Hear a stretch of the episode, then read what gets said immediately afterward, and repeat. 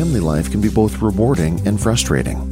That is why we are here to strengthen families with quality information and support to meet the many challenges they face. Welcome to In Support of Families.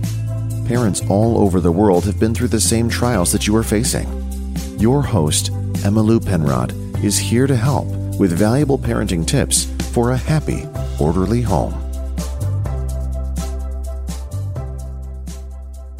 I'm talking to Kristen Jawad today. She is a body mind coach, spiritual companion, and holistic healthcare provider. Kristen, welcome. Thank you so much. And I absolutely love that holistic healthcare provider. Boy, do we need that. And and two, your interest with with mothers. And so how did tell us about your journey? I have been interested in working with moms I would say probably since high school, since I was a high school student. I was lucky enough to be a nanny for a family who practiced gentle parenting practices, and that had a profound impact on me and influenced the way that I wanted to parent. And so, yeah, I mean, that seed was planted probably, you know, before I had my own children. And then after several years, I decided to go to massage school. And one of my dreams was to create a healing sanctuary for women to rest and relax and to heal injuries. I had seen my own mom struggle with chronic back pain from car accidents and one of her legs shorter than the other. So, you know, just seeing how dedicated moms are to caring for you know their family members and even sometimes extended family members. Yeah so that's a little bit about how i got started. Wow. Now tell me about your your practice. You're i understand you're in the seattle washington area. Yes that's right. So i work i have a private studio in my home where i see clients and i work with smaller numbers just because this is something that I really want to dedicate 100% of my energy to. So, and then I decided that when people have um, physical pain, there's often an emotional component to it. And it may be that there's a transition that's happening in their life. Maybe there's a loss that's happened. Even a car accident can be traumatic or maybe after the birth of a baby. So I recognized pretty early on that massage was a way to soothe and to help heal people and to help people calm. But I really wanted to add more skills to my toolbox and be able to offer people more of a wraparound service. So I then decided to go to become a life coach and I knew that I wanted to continue working with women and especially moms. And in my massage practice, I would see people often during their pregnancy and then they just kind of like disappear, fade into the sunset. And I would always wonder, like, you know, what are the barriers for moms? How can we can continue the care? Because it's not like life gets easier when the baby's born, it gets more challenging.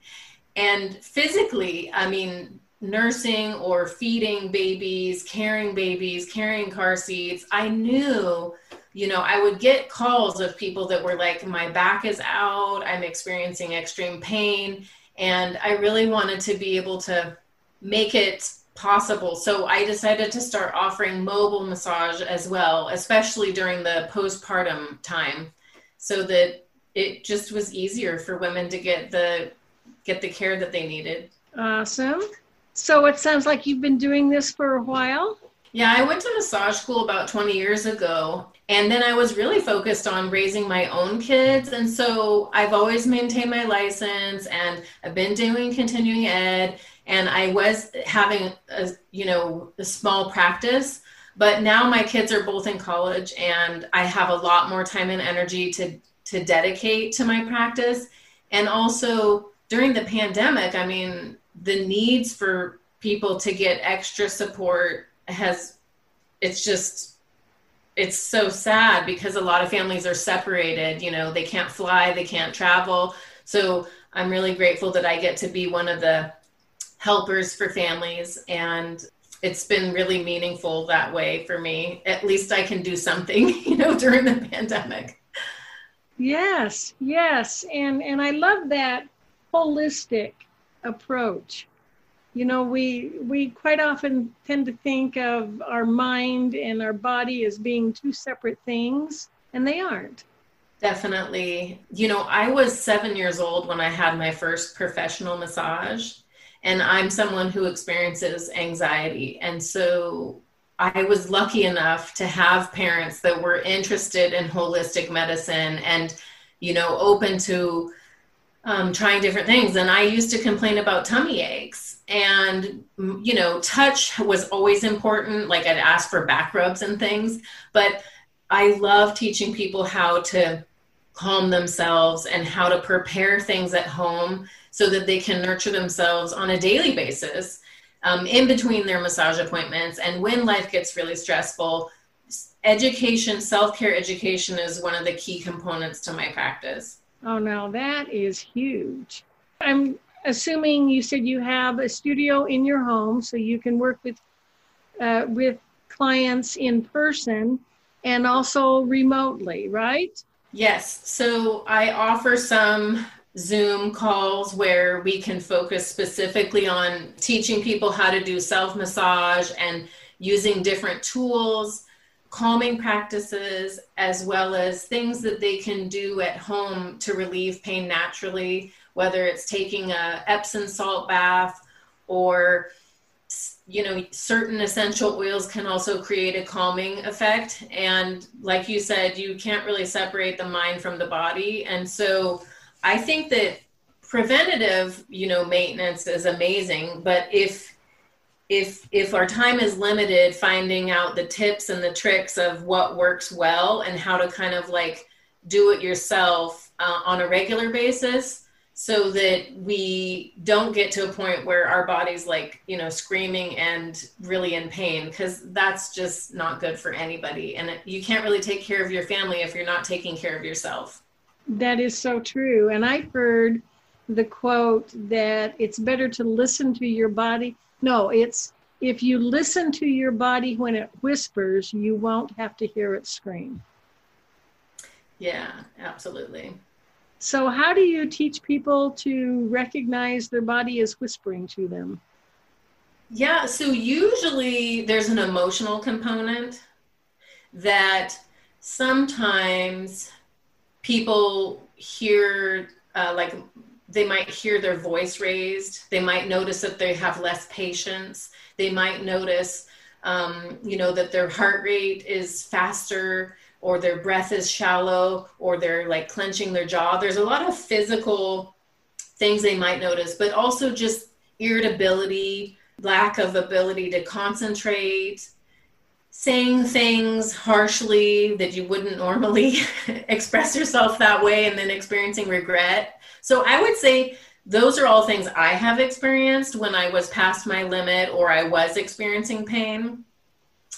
And I remember in our coach training, even they had us demo putting our thumb and pushing it into our ribs until it was uncomfortable.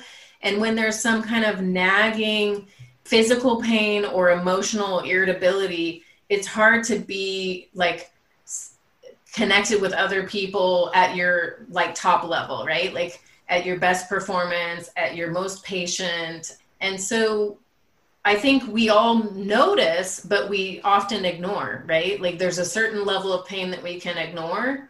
So mm-hmm. I, I would say that, you know, it depends on if someone's really in tune with their body they might notice achiness in certain areas but there's there's often uh, signals like kind of like um, warning signals before it gets to the um, volcano eruption. Yes yes it's just being aware just kind of.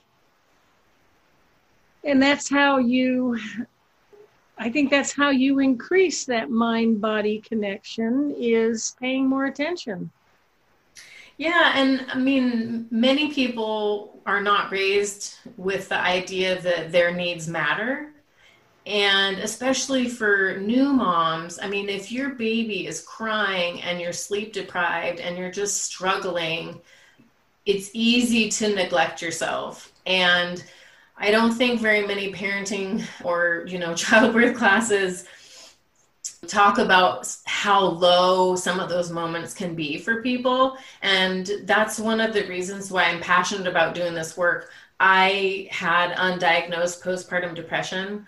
I have experienced that firsthand, and I'm passionate about checking in with moms and making sure that they get the support that they need because nobody should struggle alone. No, no. Do you have any advice for like extended family members or, you know, to support a, a woman who's just given birth? What are some, any, any suggestions? Yeah, so I've been doing quite a bit of traditional postpartum care training and unfortunately, you know, Western society, the United States, and in Europe, we've lost connection with a lot of our cultural practices. But certainly, whether it's a birthday party or a funeral, I mean, people tend to have like food traditions where they care and they make meals. So we have ways to sign up for meal trains, which is amazing. So even offering and saying, we'd like to make you some freezer meals. You know, do you have any dietary restrictions?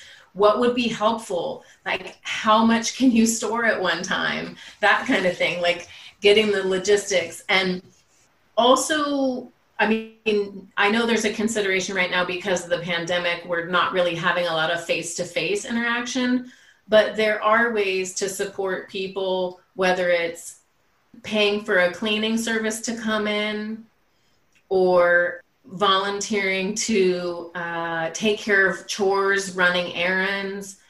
There and right now, I mean, with technology, it's pretty easy. You can pre-order things and have it delivered.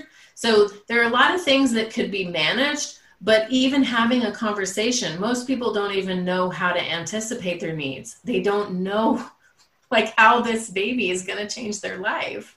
So, yeah, I mean, those are just a few ideas. I, think that families often and friends and community members, they want to support, but they don't know exactly what. And so often the focus is on buying things for the baby. And yes, having a stroller is nice and can be helpful, but there's some logistics that are critical in the first 40 days to help a family really focus on resting and eating nourishing meals and not worrying about you know the everyday kind of chores.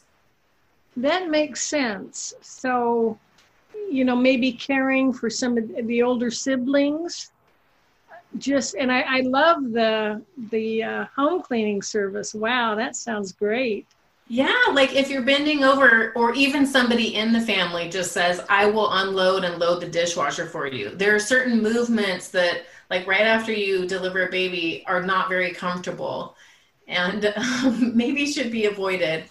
Yeah. Awesome. And do you have any suggestions to the brand new young mother on how to take care of herself? Yeah, there are a lot of people that recommend having a basket with things that are nurturing and soothing and keeping it close to where you're going to feed the baby whether it's inspirational um, books or magazines or having a great bottle that you can remember to stay hydrated right next to you, some really nice hand or foot cream to just treat yourself. I think, you know, you wash your hands a million bajillion times a day when you're changing diapers. So having a nice hand cream can just, yeah, I mean, it's the little things. Teas, teas to sip during the day to remember to stay hydrated, hopefully herbal so that you're avoiding caffeine. Yes, you know, you're right. They're the little things, but they really make a difference. Yeah. Awesome. Care basket. so, how do people contact you? So, my website is kristenjawad.com. And I on my website people can link to my Instagram or my Facebook account. I also have a online scheduling calendar. So if people would like to have an information session about how to plan their maternity leave and the types of coaching packages that I have, I'm I'm have that online. Wonderful. I love it. Well, Kristen, thank you so much for sharing your expertise and it's good to know that a service like this is available. You know, quite often I think there's the excitement of that new baby, and then everybody goes back to their lives, and the new mother is just kind of left. Yeah, I think most people have a birth plan, and there's a lot of support around that. And certainly there are some people that provide doula services in the home. And I think if if we can allow ourselves to spend a few hours planning um, ahead of time, we can really prevent, you know, po- a lot of postpartum depression and physical um, pain that happens after childbirth. I think is preventable. I totally agree. I totally agree. And, you know, young mothers quite often feel like I need to do it all, and then they overdo, and then they're really hurting. So, yeah. Absolutely right. Well, Kristen, thank you so much. I appreciate the opportunity, and I'm so glad that we met. All right. You have a great day. Thank you. We have just concluded another episode of In Support of Families. If you enjoyed the show and found it valuable, we appreciate you leaving us a review or recommending us to your friends. For more helpful resources, visit our website at insupportoffamilies.com. Join us again next week, and thanks for listening.